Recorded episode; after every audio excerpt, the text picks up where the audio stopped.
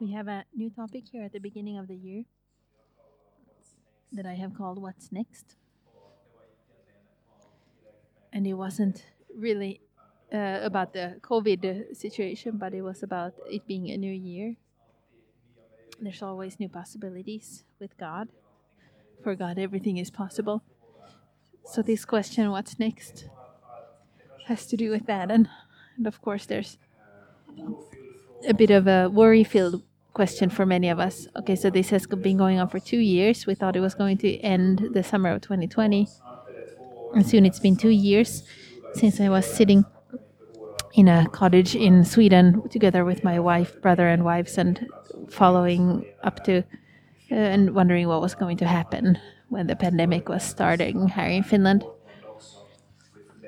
And we were wondering if we would be able to get home from from our cottage. It wouldn't have been such a bad place to be stuck, but we did get home. But soon it's been two years, and maybe somebody's wondering what's next. Will things ever get different? How will this year be? What can I expect from this year? How will I how will I have this strength? Maybe there are many questions that we're thinking about, or maybe you just have this this inspiring kind of a question like what's next for me? What's the next step god wants me to take? Or the vision that we have for our church that we have been talking about for a few years and going through the vision of the church. Maybe you're also wondering what's next? How can we see this happening in our church? How can we take the next step as a church? And i think all of us will um, sometimes be at a crossroads there are different crossroads in the in life. Sometimes they come very clearly. We can look at the next picture here. Sometimes very, but they're very clear these crossroads, and we know that now I have to choose. This is a big decision in my life. How will I proceed? Will I go here or here? What you're going to do for work, for a living, or who you're going to marry? Big crossroads, but sometimes there are no crossroads at all. Sometimes there's not even a path. everything just looks the same. It's the same monotonous uh, things, the same road for a long time. And then maybe the crossroads is not very clear what we can do in that situation. But I think there's always a crossroads. There's always a choice that we can make. And then it's more about what kind of attitude we choose. Our choices in small things. And we need again and again in life, almost every day, as a Christian, to ask ourselves should I go the easy way? Should I choose the road that most people choose? Or do I want to make a new way, a way nobody has gone before, that is maybe more difficult? That doesn't look as tempting, but that God is calling me to go. And that's what I want to talk about today. When I talk about what's next, I want to talk about an attitude that you can choose and that God calls you to choose.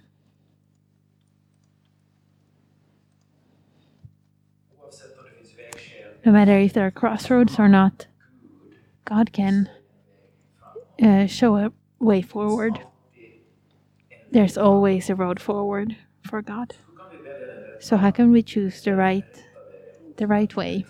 Not the easy one, the right one. How can we choose the right road and go, walk together with God? I want to take um, a place where Jesus mentions uh, a spiritual law. There are some passages by Jesus. We can find truths in the Bible that you can call a spiritual law. A law is like the law of gravity. You can't uh, break it. It's always true here on Earth. The the law of gravity is always true. If you break some, if you drop something, it will fall to the ground. We have learned to fly, but then you need some sort of energy for that. But the law of gravity is always true, always. And there are spiritual laws. There are spiritual laws that are always true there's a law that says that if you do a certain thing, then another thing will happen. And Jesus gives one of the most important spiritual principles in um, John 12. And we're going to read this whole passage and talk about this, this spiritual principle. So in John 12, John 12, 20 to 33. And now there were some Greeks among those who went up to worship at the feast. They came to Philip, who was from Bethsaida in Galilee, with a request. Sir, they said, we would like to see Jesus. Philip went to tell Andrew.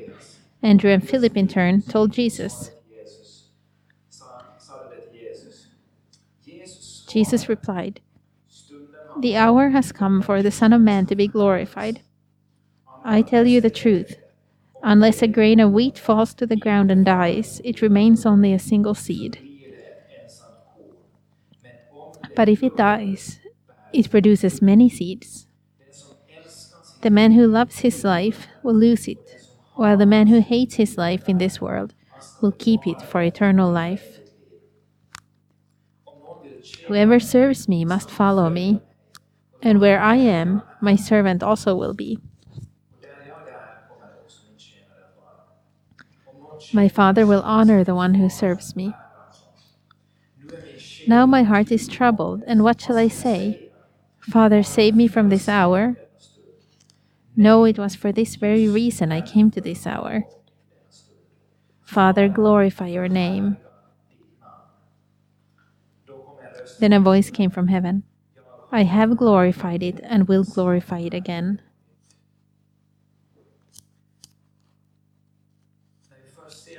When we first see this story from Jesus' life, maybe we think that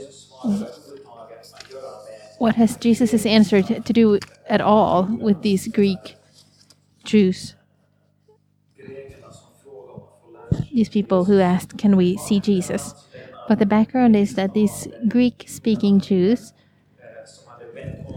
who had who lived in, in different parts of the world, they came to Jerusalem for this um, feast to worship. They wanted to see Jesus. They were interested in him. They had probably heard about Jesus. They had heard about his uh, miracles and about his teaching. And they probably had a very great interest in Jesus. But they want to meet him personally. They want to see him. And how does he show himself to them? He shows himself to them in the same way that all of us, uh, are, uh, he shows all of us to himself to all of us. He tells them a truth about himself. He tells them the truth about himself and what he has to do. And in the same way, he reveals a truth that is about all of us. So the background is that these people want to get to know Jesus, and is specifically to those people who are around him there that he answers this. So this is about Jesus himself, what kind of a leader he is, what kind of a master he is, what type of Lord he is, how he relates to himself and to his task and to what he's supposed to do, and how he relates to all of us. But then it moves on to being about discipleship and understanding who Jesus really is and how we can follow him.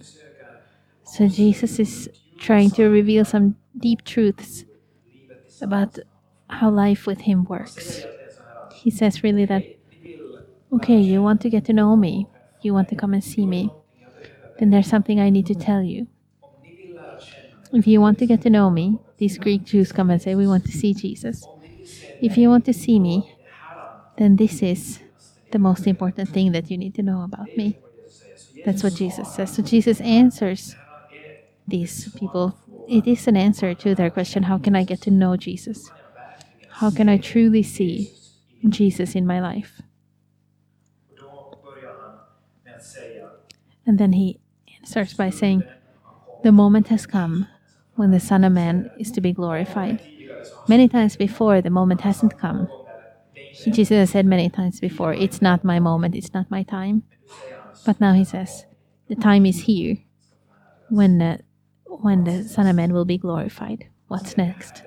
He says, This is what happens next in my life, and this you need to know. Then after that, Jesus shows them the road that he needs to walk. And he shows them the road to life, the road to bearing fruit in this life. He shows us a way. And if we talk about what's next, being in a situation where you need to choose, where we can't see a way forward, Jesus shows them the way. He shows them the, his own way, which becomes our way. Then he says in verse 24 I tell you the truth, unless a grain of wheat falls to the ground and dies, it remains only a single seed. But if it dies, it produces many seeds. This is the spiritual principle that is also called the principle of the wheat. So the first truth that the that Jesus um, says, uh, which is about Himself, the first principle is to be able to give life and to bear fruit. Something needs to die first. To be able to give life and bear fruit, something needs to die first. I think we have the the points here on the screen as well. Jesus says, truly, truly.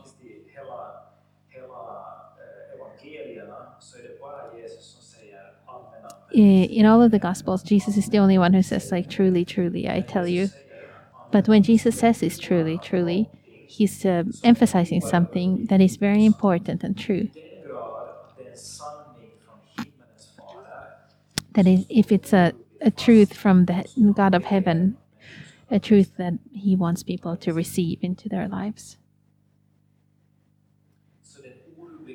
So, the immovable truth here about uh, the, the grain of wheat is that in order for a seed of wheat should give a, fruit, it has to fall into the ground and die.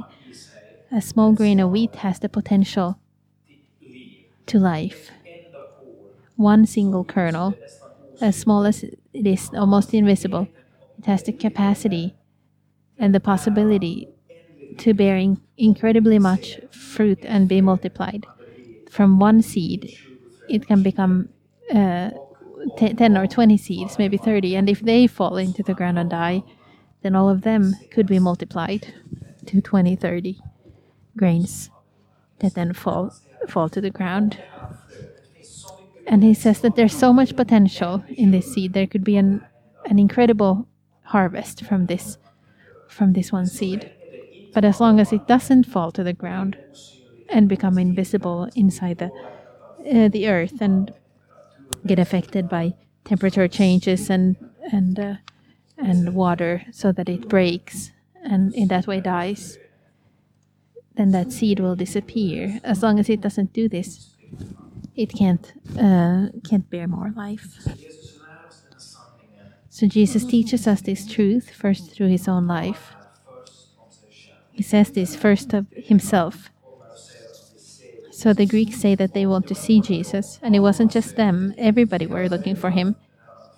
It's possible that this uh, this Philip went to Andrew, and Andrew and Philip went to Jesus and told him. It might be that it was because so many people were looking for Jesus that they had to do a little bit of screening to see like who are these people who are coming.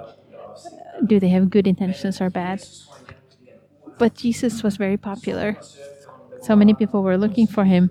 It was just the scribes and the Pharisees who were against him and wanted to kill him. And even though he had these uh, people against him, people wanted to see his miracles and hear the words from his mouth that were giving life. Jesus was at the height of his career in uh, human terms. He had lots of followers, not on Instagram, but he had followers. He had lots of people who liked him, but not on Facebook. He had lots of people who were looking up to him and more and more people come to get to know him. When he's in the on the height of his popularity and following, in the midst of this, everything that this world is so much busy with, and he says all of a sudden, that in order for him, himself, God, Son of God, to bear fruit, so that his his life would bear fruit. It's not enough that he bears fruit. Uh, it's enough that not enough that he does miracles or teaching about who God is. But in order for his life to really lead to life, the seed has to fall to the ground and die. His seed has to fall to the ground and die. So he recognizes something if I'm not willing to lay down everything, everything, this career, is likes, all the people who are looking for me, if I'm not willing to lay all of this down, then my seed will be a lone seed. Just one Jesus who, who lived once and did miracles and was popular, and that's it. No savior, no life giver, no fruit. Through the whole history, people who come to him and be, become saved. But if you want to see life and fruit, he needs to be willing to lay down all these great things that appeal to us people. Jesus himself chooses to do this. He chooses to walk this road. He chooses the principle of the wheat. He chooses the way of the this the wheat. He gets uh, tortured instead of becoming praised. He becomes killed instead of shining like a miracle worker. He gets misunderstood, and all his friends are flee, fleeing and, and leaving him because it seems like he failed in his task. It looks to all of us like as if he failed in his task. If he wouldn't be a king, if he wouldn't be the Messiah, instead of the glory um, that people wanted to give him, he chooses to die from himself, from his popularity in this life, to die for us, for the sin of humanity, so that we who have come away from God could come back to Him.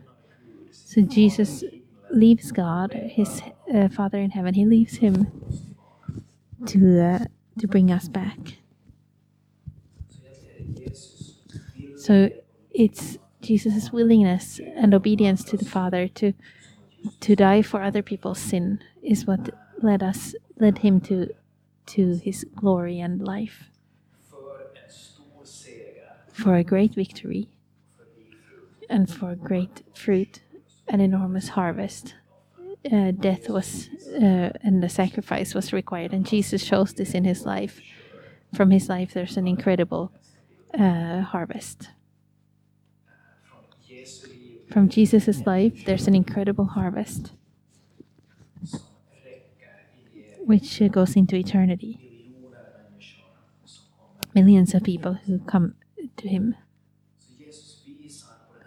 So Jesus shows us this way that He needs to go in order for it to lead to life. And it's interesting how Jesus continues saying that this is not just about Him, but it's a truth about Himself, which becomes a truth about us this way he calls us to walk. He calls us to, to walk this road, and we'll see what that means to us. If we read again verses 24 to 26. Uh, I tell you the truth, unless a grain of wheat falls to the ground and dies, it remains only a single seed. But if it dies, it produces many seeds. The man who loves his life will lose it, while the man who hates his life in this world will keep it for eternal life. Whoever serves me must follow me, and where I am, my servant also will be. My Father will honor the one who serves me.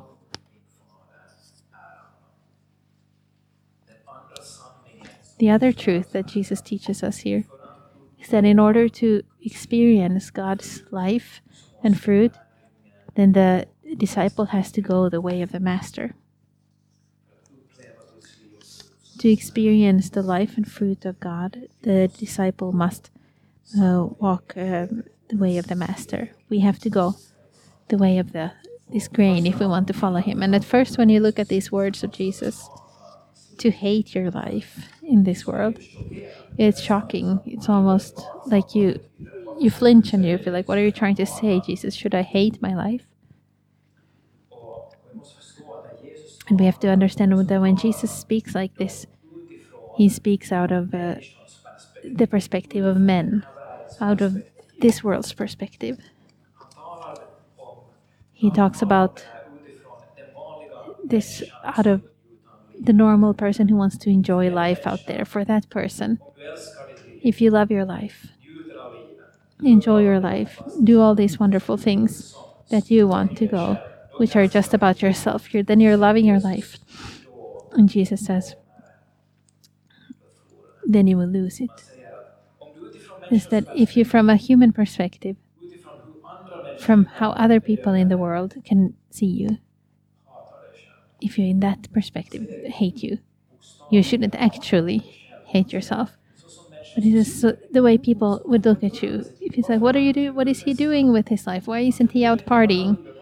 Why is he not just enjoying life? Why is he following Jesus? What kind of a life is that?" I have heard my relatives say this about me, my neighbor about me, to uh, yell at me, say, "What is this God you're doing stuff about?" they think that we hate our lives. From a human perspective, it will look like that. But then you will keep your life and win it. But it's worth stopping for a moment and thinking, what is Jesus actually saying? These are important words that uh, are worth listening to. So Jesus says there are two different alternatives. He has two alternatives that he gives us. He says that we can keep our grain of wheat in our hand, to love our own life. And remember, from the perspective of the world and men, the center of my life is myself. Everything I want to place in the center of life and worship as the most meaningful, I place there, and I hold hard onto my grain of wheat. Nobody can affect my grain of wheat. Nobody can take it away from me. It's mine. It cannot fall from my hand. I should have full control the whole time. I will do everything I can to enjoy and to get joy. This way often gives glory only to me because I am in the center. My faith in God is just words, but possibly not anymore. Do I want to change something? If God asks me to, am I willing to lay down my own life uh, or my own way um, will? If God asks me to, we hold on to it very hard this week.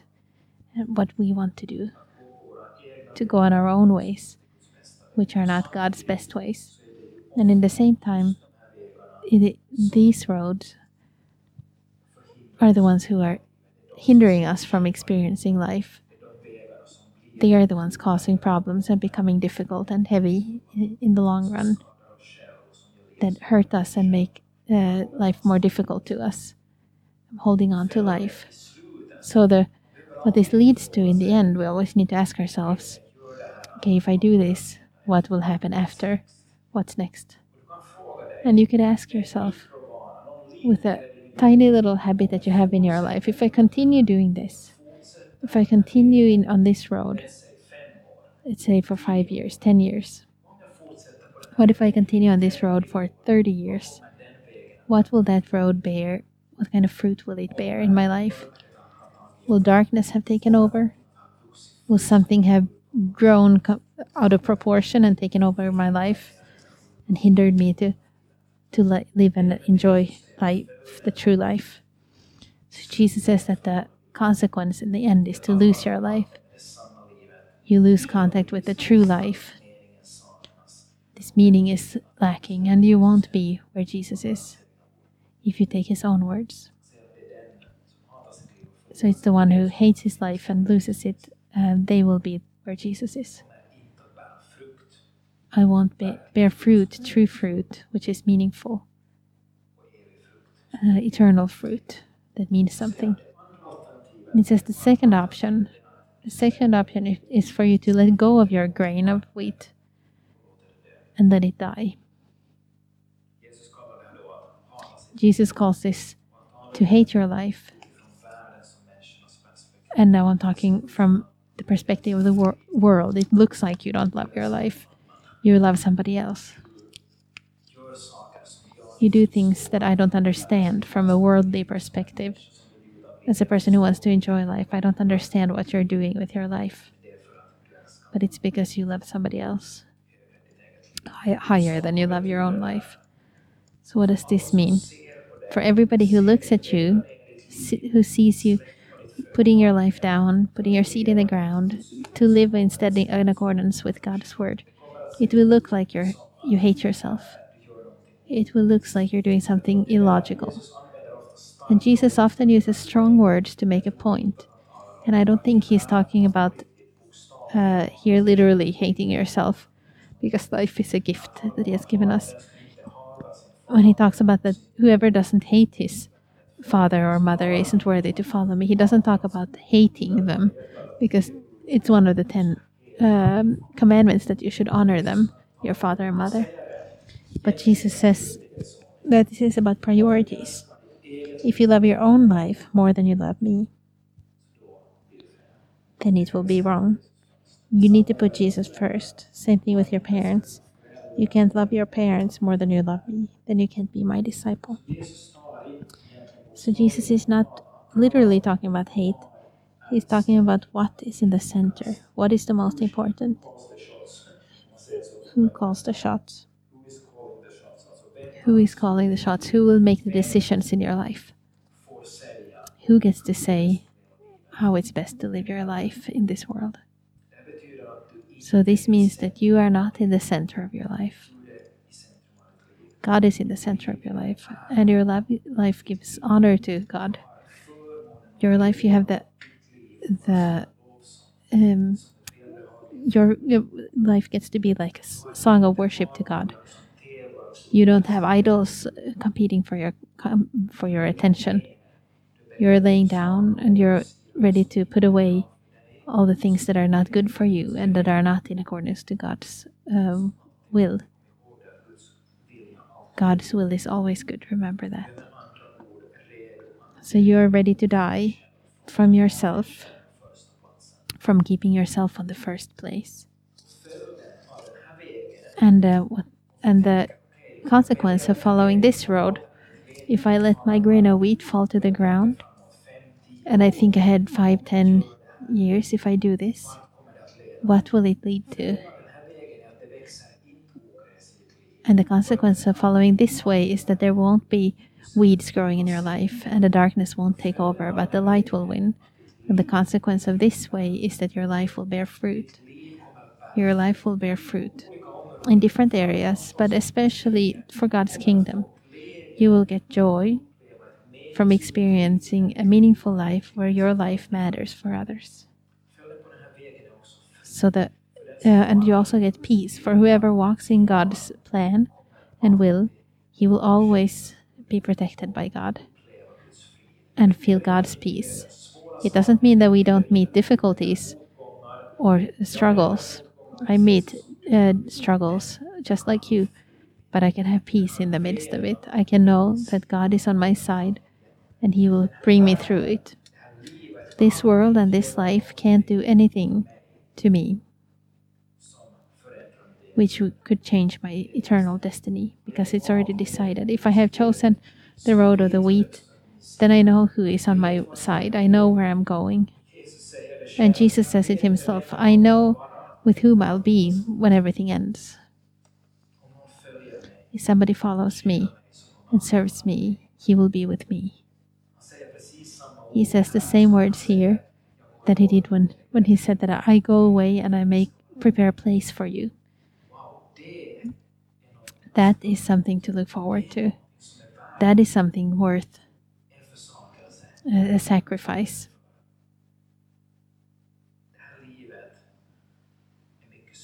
This life is much greater than just enjoying the moment.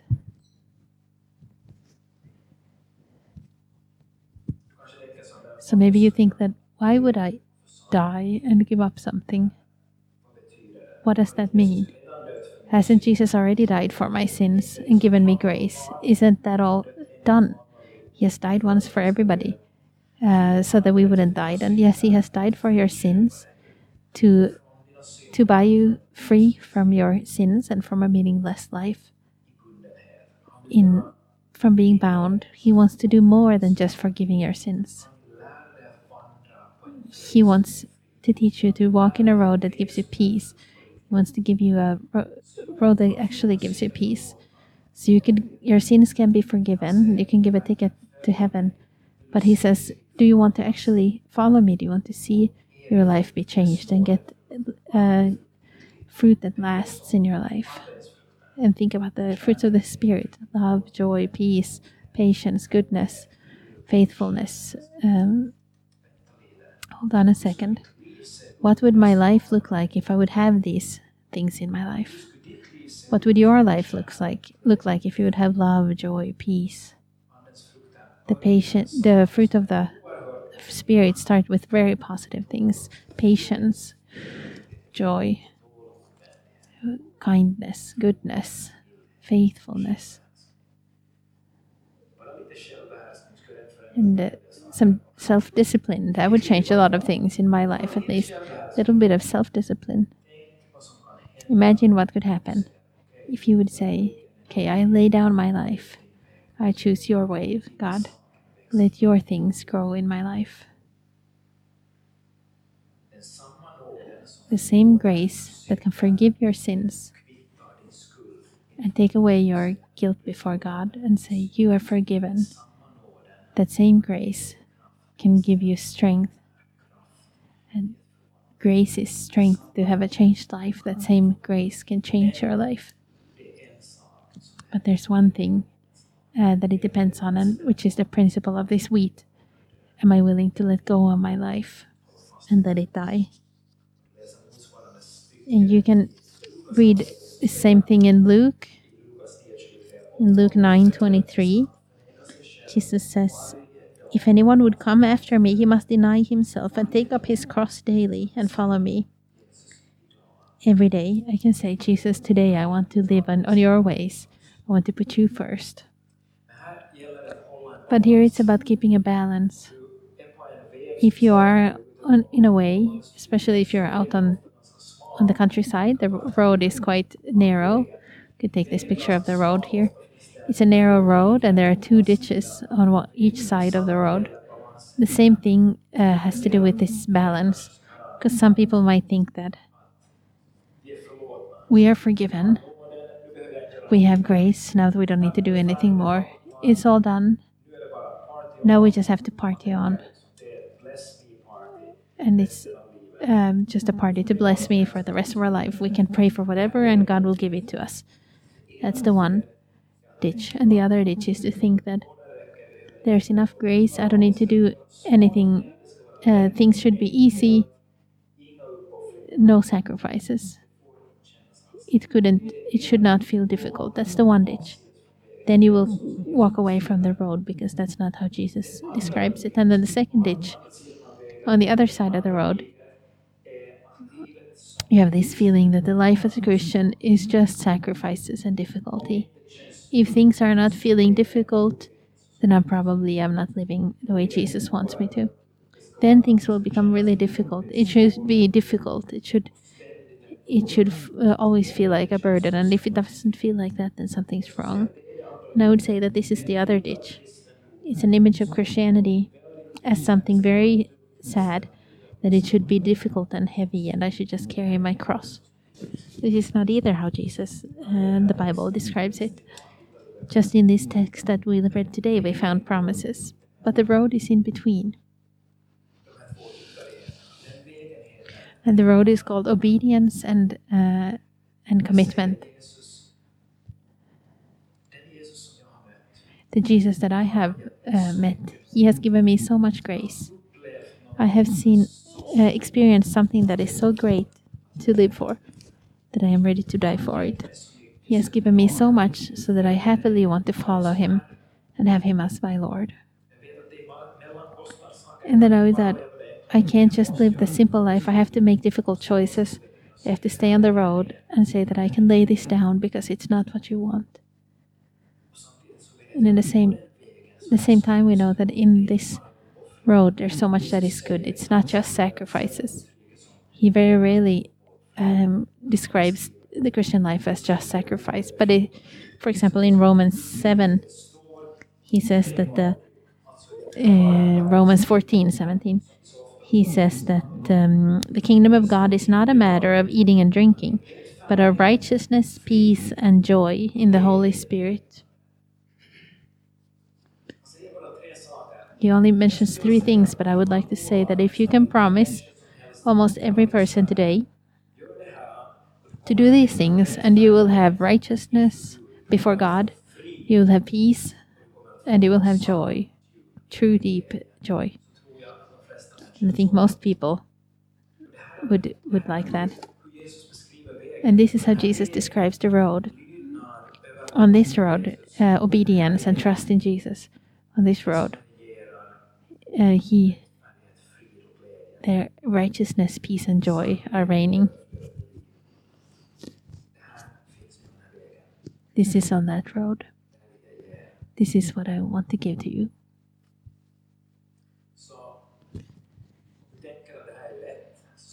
So if you think this is easy, it's not easy. I do not feel like it's easy. Not even very often I feel like it's easy. And if you look at Jesus, he also struggled. Let's read this this last verse here in John 12 20, no, we have two verses, John 12 27 and 28. Jesus has said that he will die, and he says, Now my heart is troubled, and what shall I say? Father, save me from this hour. No, it was for this very reason I came to this hour. So you meet here Jesus, who is very honest. He tells his disciples about his feelings. He's struggling, and he knows uh, he feels deep anxiety in his soul. Jesus himself, your Savior, struggled in his uh, feelings about understanding his purpose and to really understand, to really follow and obeying the purpose for his life.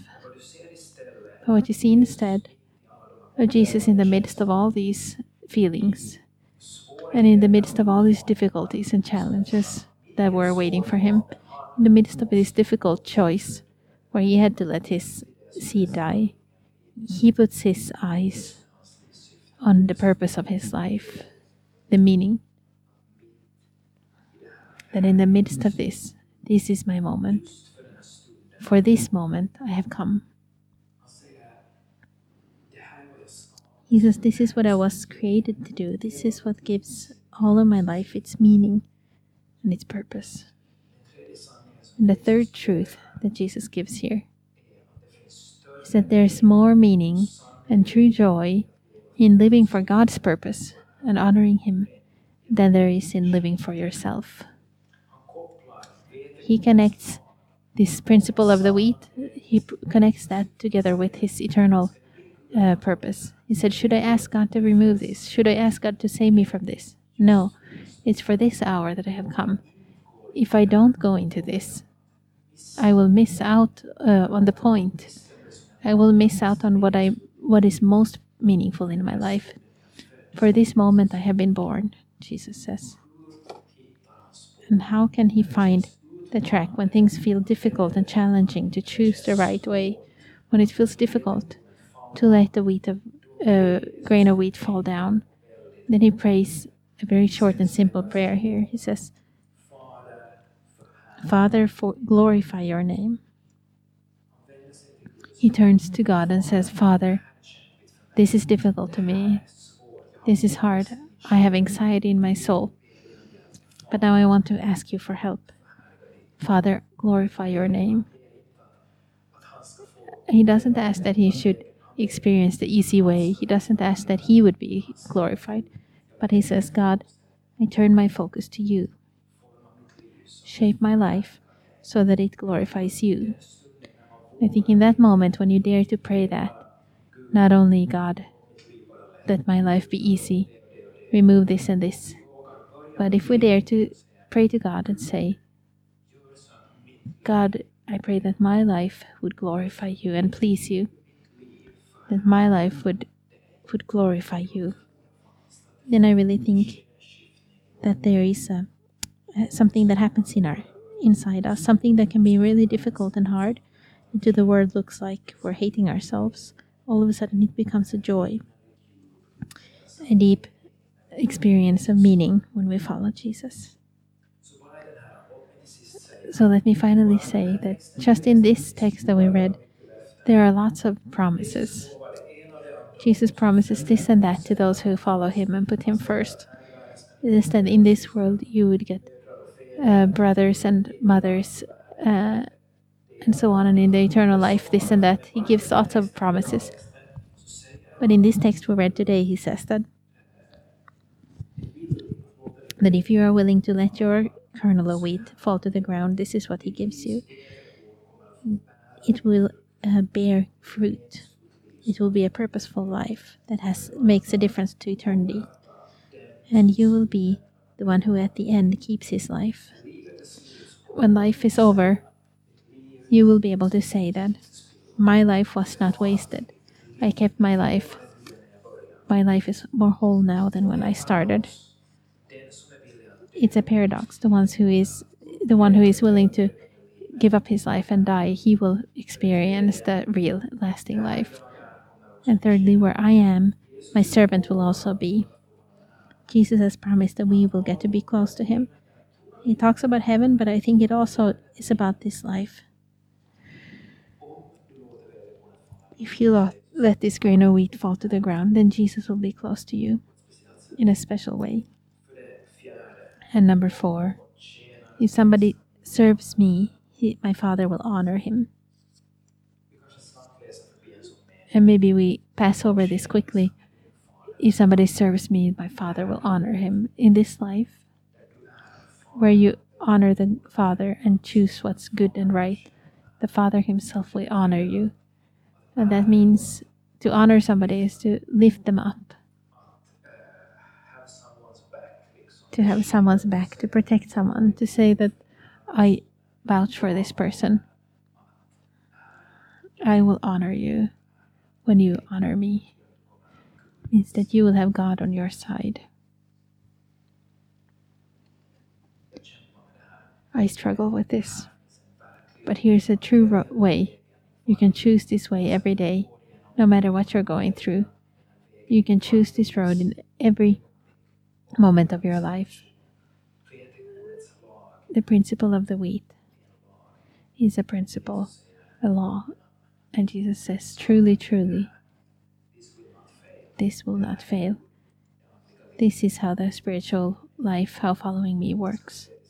Let's pray together. Father, we thank you for the truths that you show in your word, even if they are not easy. They're not easy to understand or to receive or to follow. We thank you that you uh, give show us your life, the good life. Just like the Greek Greek speaking Jews who were seeking you and wanted to see you. We say, God, we want to see you and we want to walk this life this way. We want to let our grain fall to the ground. And Jesus, we pray that our lives could bear fruit for eternity. That our lives would not be lived just to ourselves and to um, the enjoyment of the moment, but for eternity and for you. That's our longing. And here we are in great need for you. We ask you for help to pray this prayer together. Father, glorify your name.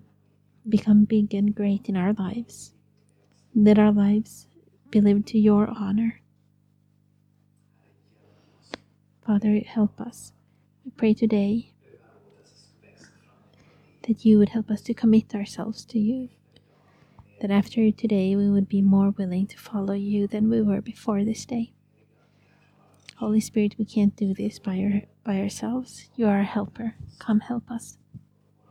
Let our lives bear fruit in this world.